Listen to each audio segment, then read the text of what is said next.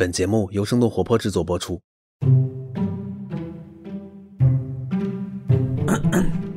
大家好，欢迎收听本期反潮流俱乐部。我是迪卡普里辛。呃，我是 Andy。我是 Luke。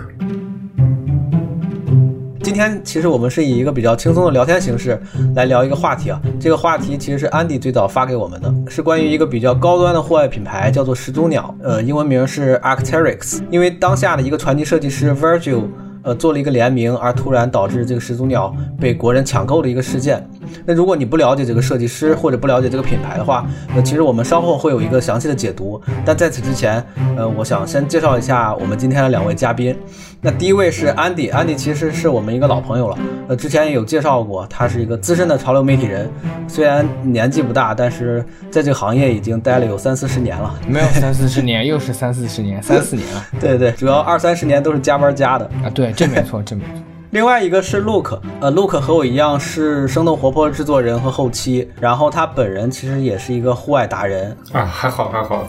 一般。因为我算是一个户外运动的小透明了，所以今天主要是安迪来讲，然后我和 Look 当一个听众的角色。OK，那废话不多说，我们 Q 入 Intro，然后开始今天的节目。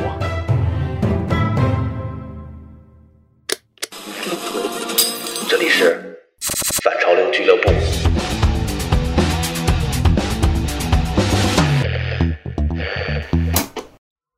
那安迪你先和大家说一下这次始祖鸟抢购事件的始末吧。呃，这个事情的始末呢，其实是这样的，在大概今年的一月份的时候呢，LV 的二零二零秋冬男装秀场上呢，Virgil 带来他最新的一组作品。那同时他在谢幕时呢，穿着了一件呃宝蓝色的这个始祖鸟的冲锋外套，这个冲锋外套的名字官方应该是叫阿尔法。然后当时大家觉得 Virgil 在谢幕时所做的穿着呢。其实大家已经习惯它有各种各样的打那个款式或者 style 出现，那么也没有过多的去注意，只是发觉 Virgil 突然上升了这个品牌，当时也是会有一些媒体会提前的有一些敏感度，感知到说是不是说 Virgil 可能会跟呃始祖鸟产生一些互动和联名。那果不其然，其实，在之后三月份的这个 Virgil 自己个人的另外一个自主品牌 Alf White 的二零二零秋冬大秀上呢，他就把始祖鸟这个品牌正式的带出，和自己的女装产品做了一个嗯合作系列。然后当时这个设计其实本质上都是很新颖，或者说比较有特色的，还是受到了一定的好评的。这随之而来的就是在 Virgil 曝光这个产品之后，呃，始祖鸟官方呢也正式宣布了会与 Virgil 有这样一个。暂时会有我们说一个合作关系吧，虽然说双方的联名产品后续的发布什么的，目前没有一个明确的日期，但是已经确定了一个基本的合作关系。然后顺势的就是我们会发现，其实因为始祖鸟这个品牌如今已经被国内最大的一个运动品牌安踏集团所收购了，然后安踏集团随后呢，就是说在国内的这个始祖鸟的天猫店铺上。对它进行了一个发售，当时他们发售正是 Virgil 在 LV 大秀上所穿着的基础款阿尔法夹克。那我记得发售数量好像是七十件左右吧，并不是很多，发售价格也达到了五位数左右。然后，呃，其实以我个人的观点来看，这个衣服其实。就基础的阿尔法夹克没有太多时尚属性，其功能性也比较强，对普通人来说有点大材小用。但是当天发售以后，由于这 Virgil Abloh 疯狂的影响力，然后大哥带货，最后这件衣服一下子就被大家秒掉了。当时我看到这个新闻，后来发觉大家都去买这件衣服的时候，我也觉得很惊讶，因为我惊讶于我说现在消费者我知道他们很有消费力，然后也很有这种冲动购物的欲望。但是会把一万多块钱要花在买一件始祖鸟冲锋衣之上，其实我当时是非常不解的。我觉得这这点钱买排骨不香吗？这点钱买排骨能买一车了，说实话。然后大概的情况呢就是这样。对，如果有些听众可能不了解的话，那你你要再介绍一下 Virgil 这个人吧。呃，Virgil 这个大哥的话，那这介绍起来就比较复杂了。我们就着重说他比较闪光的点啊。作为一个黑人身份的 LV 男装设计总监，那他现在当然在 LV 的帮助下，其知名度和曝光度已经基本属于无敌了，宇宙大佬级别的一个人。呃，大哥以前呢跟的是 Ken West，那 Ken West 无论是在音乐界还是这个八卦界。再到时尚潮流界都是享誉盛名。其实我想这个 Canvas 就不用跟大家介绍了，他自己可能在在那个 Pornhub 上 P 站上也是个网红，这个就不鼓励大家去看了。然后 Virgil Abloh 早期是在 Canvas 有一个创意团队，里边就包括了 Samuel Rose、Matthew Williams 这些如今新生代的最为知名的一些时尚设计师。然后 Virgil 同时还担任当时。Ken West 造型师的一个身份，所以说会伴随着呃 Ken West 去参加各种时尚活动，为他去打造演唱会、出席活动、时尚活动的造型。他同时还为 Ken West 设计了一张专辑的封面，那张专辑就是 Ken West 和 Jay Z 最后一张合作专辑，叫。Watch the Throne 就是《牧师王座》，也是张非常经典的专辑。那他的很多作品得到了 Ken West 的赏识。那后期随着他打造自己的一个个人街头品牌，也就是 Off White，以及之前更早的 Paris 二十三这两个品牌，通过在一些传统的千平帽衫上去增加一些印花图案，加持宗教元素和平面的大家现在熟悉看到的所谓的这个。呃，人行横道斑马纹和 X 标这样的一些很具有辨识度的平面图案以后，这个品牌就火了。当然，这其中还是有因为 ASAP Rocky 或者是 Ken West 这样的名人效应带动它，靠着人脉关系和自身对产品的理解，然后一跃受到了很大的关注。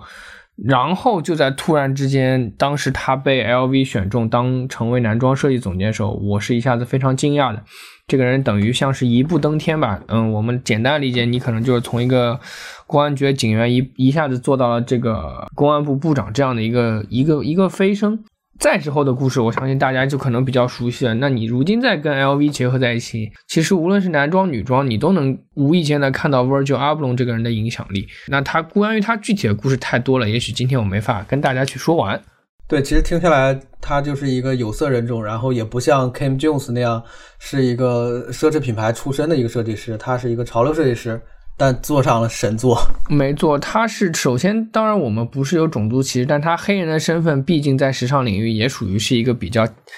异类或者说少数的，能够获得这样的成功。其次就是他跟 Kim Jones 不同，他并非科班出身，而是一个纯粹对服饰艺术。和时尚艺术有兴趣的人，一步一步成为了今天的这个地位，可以说是一个屌丝逆袭吧。曾经也就是 Ken West 的一个小弟了。嗯嗯，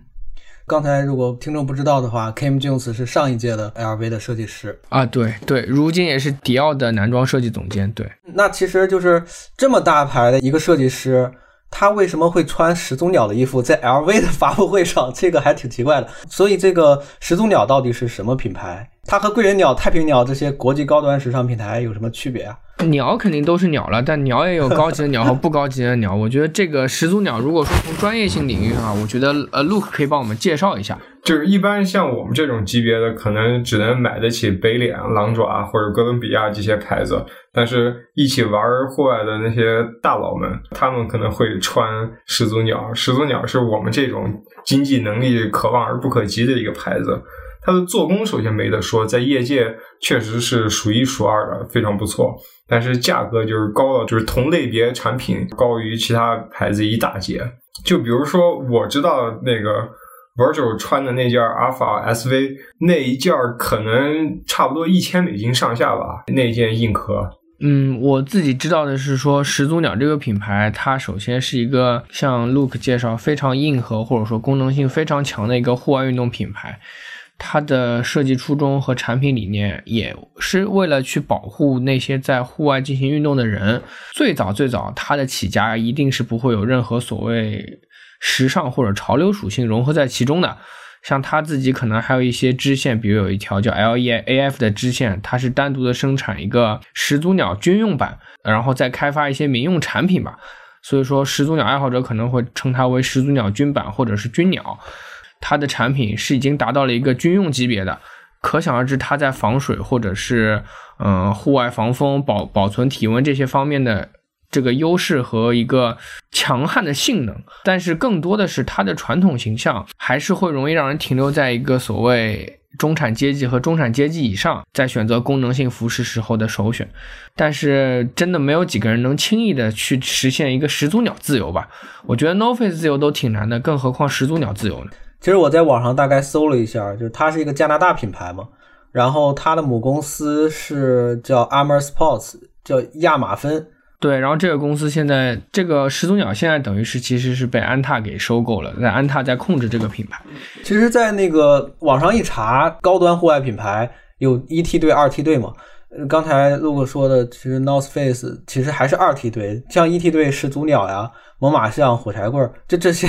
全部都放在一梯队，而且我看基本上都是把始祖鸟放在第一名的，尤其是在服装上。我我觉得以玩户外的角度来讲，始祖鸟就是它贵，但是它不能算第一，因为你玩户外，你你要考虑它的技术和它的性价比这个东西。同样技术含量，它它并没有就是有一些垄断性的技术。就其实各家的技术都各有千秋，所以所以你这样说，它它其实就只是最贵，它卖的也不是最多，然后市场营销做的也不是最好，市场占有量也不是最高。那其实像 l u k 说的，它被收购原因其实很简单，就是因为始祖鸟的性价比实在是不存在性价比，它的价格实在是太偏高了一些。呃，我其实很惭愧，自己并没有这个消费这种衣服的能力。也不了解它的产品，我承认它肯定有它优势的点，但它的定价确实是比较夸张了一些。呃，可能是它确实针对和面向的消费者群体就是最顶级的那一部分人。它的科技感应该还算还算挺强的吧？嗯，以我的了解来说，始祖鸟这样的品牌或者说这些户外产品，基本上他们的一个核心理念无非就是防风、御寒、防水，呃，以及一些基本的身体的保护。那在这几个方面，始祖鸟基本上都已经做到达标，甚至说做得很好。像是大家通用的这个 Gore-Tex 科技，它也会使用到。然后始祖鸟也会使用热压和技术设计，然后生产类似 Vapro 安全带这样的一些更专业的攀登和户外产品，在衣服的衔接处、防水处、拉链处这些容易渗水的地方，它的这个防水密封处理做的是非常好的。而且更多的是他对于工艺和技术的一个疯狂追求，可能同样的技术和做工，呃，他确实有着一个类似奢侈品这样品控和细节的执着追求。然后也给了他能定价这么高的一个自信心吧。我不知道 Look 那边是对始祖鸟这边专业的了解上是怎么看？就比如说 Gore-Tex 这个面料，这面料不是他独家的，这这个这个公司它是跟所有的都有合作。就是你做户外鞋或者做户外的衣服都可以用它，你只要用它，然后得到授权，给他钱，用它的，然后再把它的商标也贴上去就可以了。比如说它的那个旗舰的那款那个 SV，我们都叫硬壳，那个反正我只见别人穿过。就比如说别人穿花那么那么高的价格，将近一万块，可能买那么一件衣服，但是其实我花三千块也可以买到，就是从技术上来讲完全达标，就可以在海拔比如说六千米左右说都是一样的效果。啊，刚才你说那个 Cortex。其实它是一个防水、呃防水防风同时透气的一个面料。Gore-Tex 更多的不应该是一个面料，那正确对它形容应该是一种喷雾或者是涂层。简单点，大家理解可能像是一层纳米膜吧。那水滴落上去后会自动滑落，而不会渗透，同时反向衣服内的这个水汽和汗液还可以蒸发出来，这是它比较神奇的地方。那这个其他户外品牌一般都是标配是吗？对，基本上不光是户外品牌，你现在买到 Nike 或任何品牌，但凡只要说。呃，要有一定的机能性，我们说防水或者透气、防风都会使用到这个 Gore-Tex，这并不是一个秘密或者一个值得炫耀的炫技的东西吧？嗯，那接下来其实就说一下刚才安迪关于这个潮流联名的一些观点。那其实复刻联名跨界是潮流服饰的三板斧吧？呃，现在真的是这样。那那这次始祖鸟和 Virgil 合作，就是他们的产品。你怎么看？就这这个产品好看吗？嗯，单纯所所谓来说，那 Virgil 在 Off White 的大秀上所呈现的秀款，更多的会去呈现一种理念。设计师的秀款跟最后他在本季产品中试售版本可能会有一些区别。我相信 Virgil 在秀款上给 Gigi Hadid 穿着的那些几套产品，其实对任何一个女生来说都过度夸张了。她用的是很宽松的那种下摆非常长的拖地裙。然后整个裙子的框架非常大，基本上是属于女生正常没有一个场合可以穿着的衣服。她更多的是想用这个合作来传递一种理念吧。那如果说单纯说始祖鸟趁着这波攻势所发售的这件阿尔法夹克的话，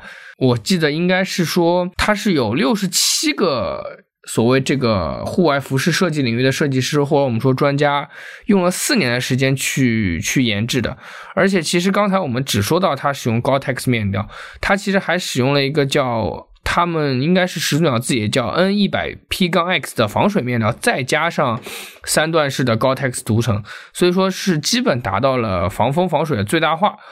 但是这都没有办法掩盖说它是一件机能产品的本质，或者说它是一件户外服饰的本质。在美的角度上来说，我觉得它太直男了吧？我能穿好这件衣服的应该是程序员。对，说到这个，就是其实有个段子，就是国外那个户外品牌，一般在美国就大家穿着登山用的，然后在日本穿的是元素街头的潮人。然后在中国就是 程序员和大妈。对，其实是这样的。那日本能够发展出 urban outdoor，或者说将这种户外服饰融入到日常的生活和 lifestyle 当中呢，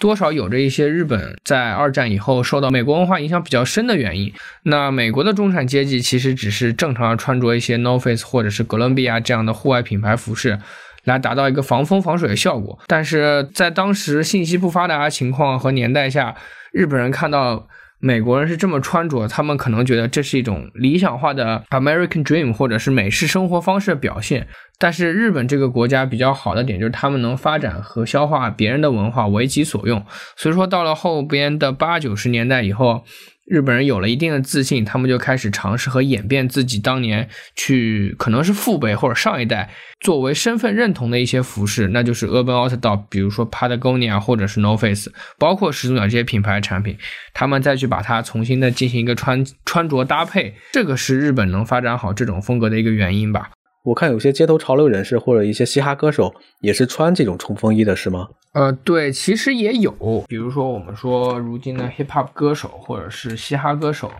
其实也会选择穿这些衣服。包括我自己小时候喜欢 hip hop 的时候，我可能在初中的时候也当时斥巨资购买了自己承担不起的一件 No Face 冲锋衣，穿的还挺美。现在想想挺傻，我记得那件是大黄色的，就跟那件蓝色的阿尔法没有什么太大差别。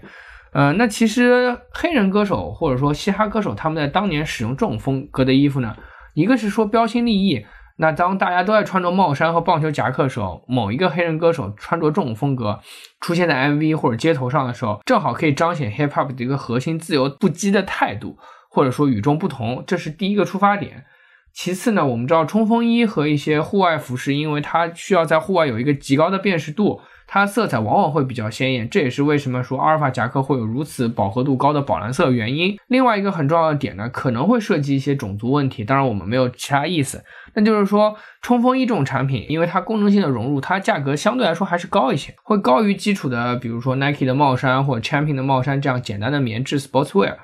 那么黑人群体长期以来在美国受到压制，他们需要发声，甚至是证明自己也是美国的一份子，并不比白人差。那这种情况下，他们会选择一些白人长期会穿着的品牌，包括说他们喜欢穿奢侈品的文化当中也有一点这这种关系在。那个时候，白人也会很奇怪哦，你居然穿跟我一样的东西，挺有钱。但黑人会觉得我又不比你差，凭什么老子不能穿？大概是这样一种感觉。对，那其实说到这儿，说一个题外话吧，就是为什么玩九能穿始祖鸟的衣服在 LV 的发布会上，他不应该穿 LV 的衣服吗？嗯，这个其实没什么。首先，作为品牌设计总监来说呢，自己的地位决定了自己在穿衣上的一种自由。比如说像 J.W. Anderson，他会长期穿着一件白 T、牛仔裤和一双 Converse 谢幕。阿里森纳旺，也就是王大人，他会长期穿着全黑的套装去谢幕，形成一种自己的风格。那么 Virgil Abloh 其实，呃，在他的设计能力和自己的一个我们说江湖地位达到这种高度的时候，他其实已经不在意这些东西了。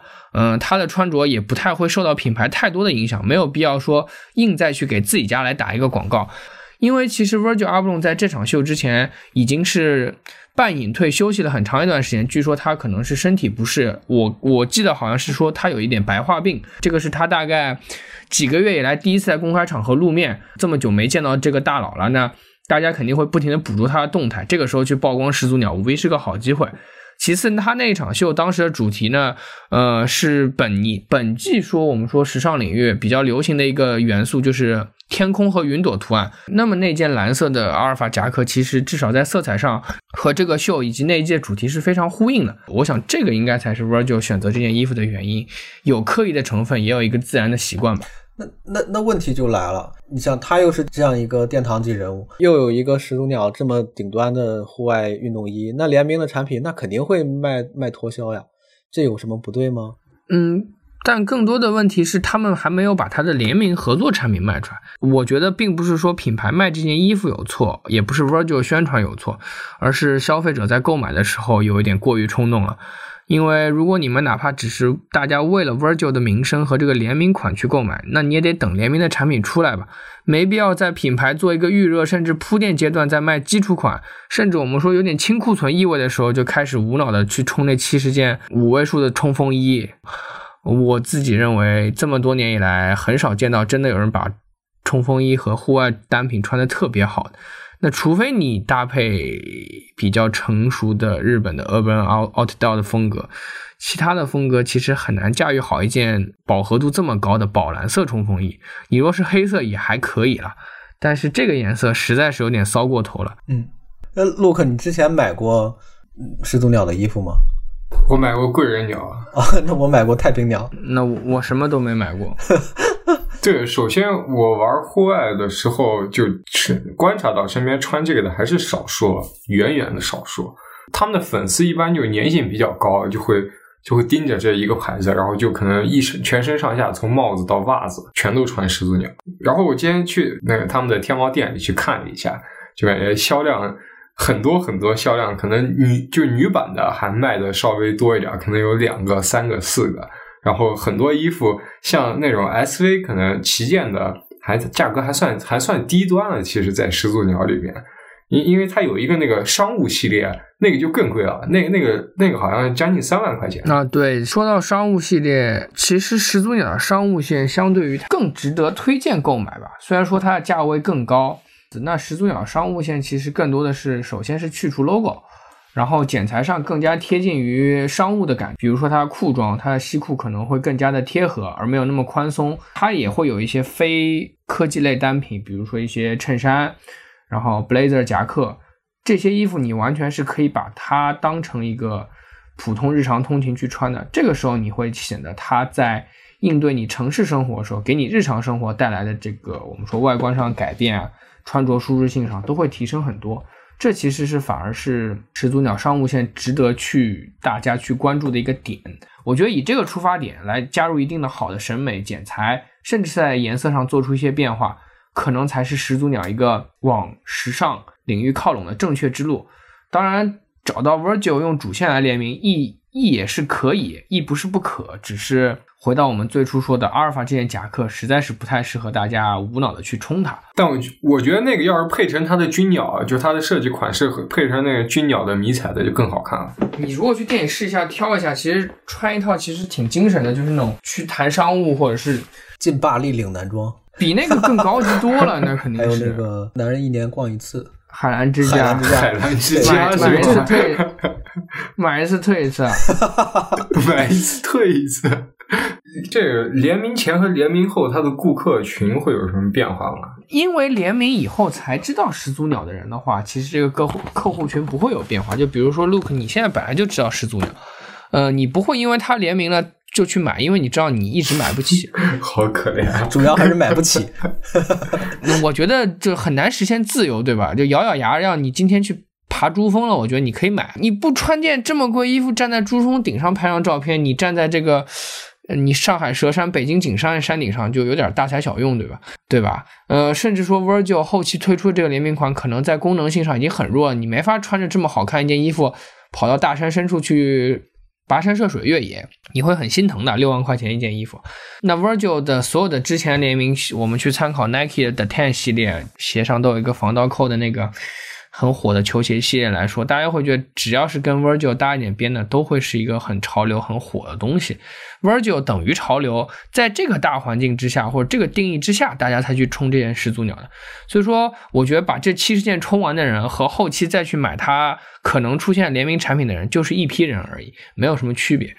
OK。像其他户外品牌，我看像 The North Face 也经常和 Supreme 做一些联名。那就这些户外品牌，他们做的联名你怎么看呀？嗯，其实像 North Face 还有 Columbia 这这两个品牌，很早的就开始了一个跟街头潮流品牌联名。像大家最熟悉的就是 Supreme 和 North Face。现在已经呈现一个定番的状态。Supreme 每年两季秋冬和春夏都会推出和 North Face 的联名单品。North Face 呢，也通过和 Supreme 学习如何去吸引年轻和潮流爱好者的口味，从而说，我甚至觉得是把 North Face 这个品牌盘活。让它活得更好。这就是一个成功的经验借鉴。我怀疑说始祖鸟可能就是看到这其中的一个成功案例，下放身段。和一些受年轻人欢迎的街头潮流品牌合作学习，那同样的说，哥伦比亚也学到这个点，在跟 No Face 竞争的时候，处于下风的阶段，他会去找另外一个比较知名的街头潮流品牌，就是由一个犹太人 Ronnie Fake 主理的品牌叫 Kiss，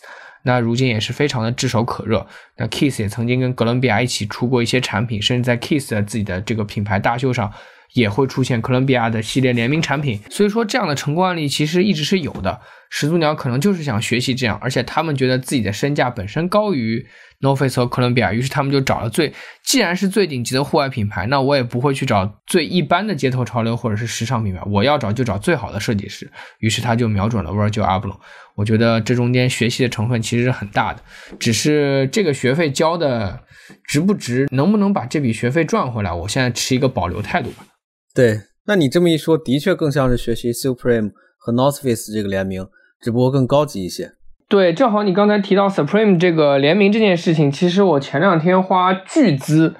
就是一百五十块钱人民币购买了三块饼干啊，是吗？就是 Supreme 和奥利奥的一个联名的饼干，呃呃，一共三块啊，非常的难吃，那个味道，我强烈建议大家不要去吃这个东西，因为实在是太难吃了，而且。一百五十块钱就一块饼干，五十块钱就极尽奢侈，知道吗？我我声明，我主要是喜欢吃奥利奥，而且它是一个呃标榜为红丝绒蛋糕口味的，呃，这个红丝绒蛋糕其实我很喜欢吃一个东西，所以说我就去买了，呃，然后实际的味道就是令人难以想象，也无法形容，呃，跟红丝绒蛋糕完全不搭边，况且这是一个美国版的奥利奥，它的甜度并没有进行调整，所以说非常的甜，我觉得不太适合。大多数亚洲人的口味，其实你从这个产品上可以看出一个点，就是说，或许跟 Supreme，或许是跟 Virgil 的 Off White 去联名，可以达成一个迅速拓展声望和知名度的效果，也能跟千禧一代和年轻消费者拉近距离。嗯，但如果你不过度的关注联名产品的核心本质，比如说如何做好饼干的味道，如何去做好衣服，嗯，只是借助 Supreme 的 box logo 或者是 Virgil 的名字去做。一个简单的产品，不做太大的用心的设计，可能会适得其反，甚至遭到别人的谩骂之声。因为对 Supreme 和 Virgil 来说，呃，这样的联名如果失败，对他们没有太大的影响。但对于祈求通过这些联名的形式来获取声望的一些我们说非大众品牌或者小众品牌或者不知名品牌来说，这个是很伤的一件事情。呃，Virgil 本人曾经一直说有有。呃，他在和 Nike 合作的时候，会会一直倡导一个，我记得是百分之三还是百分之七理论，就是说对 Nike 经典鞋款只做呃百分之三或者百分之七的改动。那如果说他的这个理念能承接到之后跟始祖鸟联名款上，那其实我能想象的空间已经很大了，我觉得可能会很精彩。但它也有可能会只是简单印刷一些图案，那这样的话效果就会很差。嗯，但从它秀款上来看呢，它其实。已经做的改动大于百分之七了，所以说我觉得后边产品是很值得期待的。Supreme 和奥利奥这个联名更像是一个给其他未来想要利用联名来进行营销的品牌做了一个一个警钟吧。你知道它的视觉效果很好，就是你吃完以后你的牙齿上是红色的，知道吗？很适合拍那种 Instagram 或者是你的微信朋友圈上去晒这些东西，嗯，很有视觉冲击力啊，但真的很难吃，很难吃。嗯，你就不要拿那一块红色奥利奥去浪费一杯牛奶了。我我强烈建议是这样，如果有人送你的话，你可以考虑。但是五十块钱吃一包饼干，嗯，你家里的条件我觉得实在是太好了。对，嗯，那我们往下聊。其实安迪，你之前说过，Virgil Abloh 这样一个殿堂级的人物，其实也算是一个商人。那你觉得他到底是商人特质多一些，还是设计师的角色多一些？呃，我说一句得罪人的话吧，当然我没什么资格这样说，我纯粹是我个人的观点。我觉得包括像 Virgil Abloh，还有之前提到 Samuel Rose、Matthew Williams，甚至是 Ken West，嗯，这些设计师，他们其实更多的是一个核心价值，他们内心一定是一个商人，同时他们会给外界呈现一个我其实并不想做一个设计师，我最终的目标是个艺术家。就是他们同时兼具这三点，但他们每个人的核心其实都是一个商人，在某些行为上，其实你能看到他们有一些比较赤裸的商业行为，或者说在疯狂的主力。呃，或者说我们回到一个最基本的，我本人会去购买一些 Samuel Rose 设计的 A Cold War，或者是 Matthew Williams 设计的 Alex 这些品牌，嗯，他们的价位非常的高，呃，一条裤子发售价六千到七千，一件长款的外套两到三万，这样的风衣大衣也是有的。那像 Matthew Williams 的 Alex，甚至会说因为加入一些金属配件卖的更贵一些。但是当你真正拿到它的产品的时候，和你对比，你哪怕没有买过奢侈品，去奢侈品店里看一下奢侈品品牌推出的产品，他们的做工、用料、质感，甚至重量，都是让你觉得物有所值，或者说我要努力花钱去买这件东西来证明我的身份。但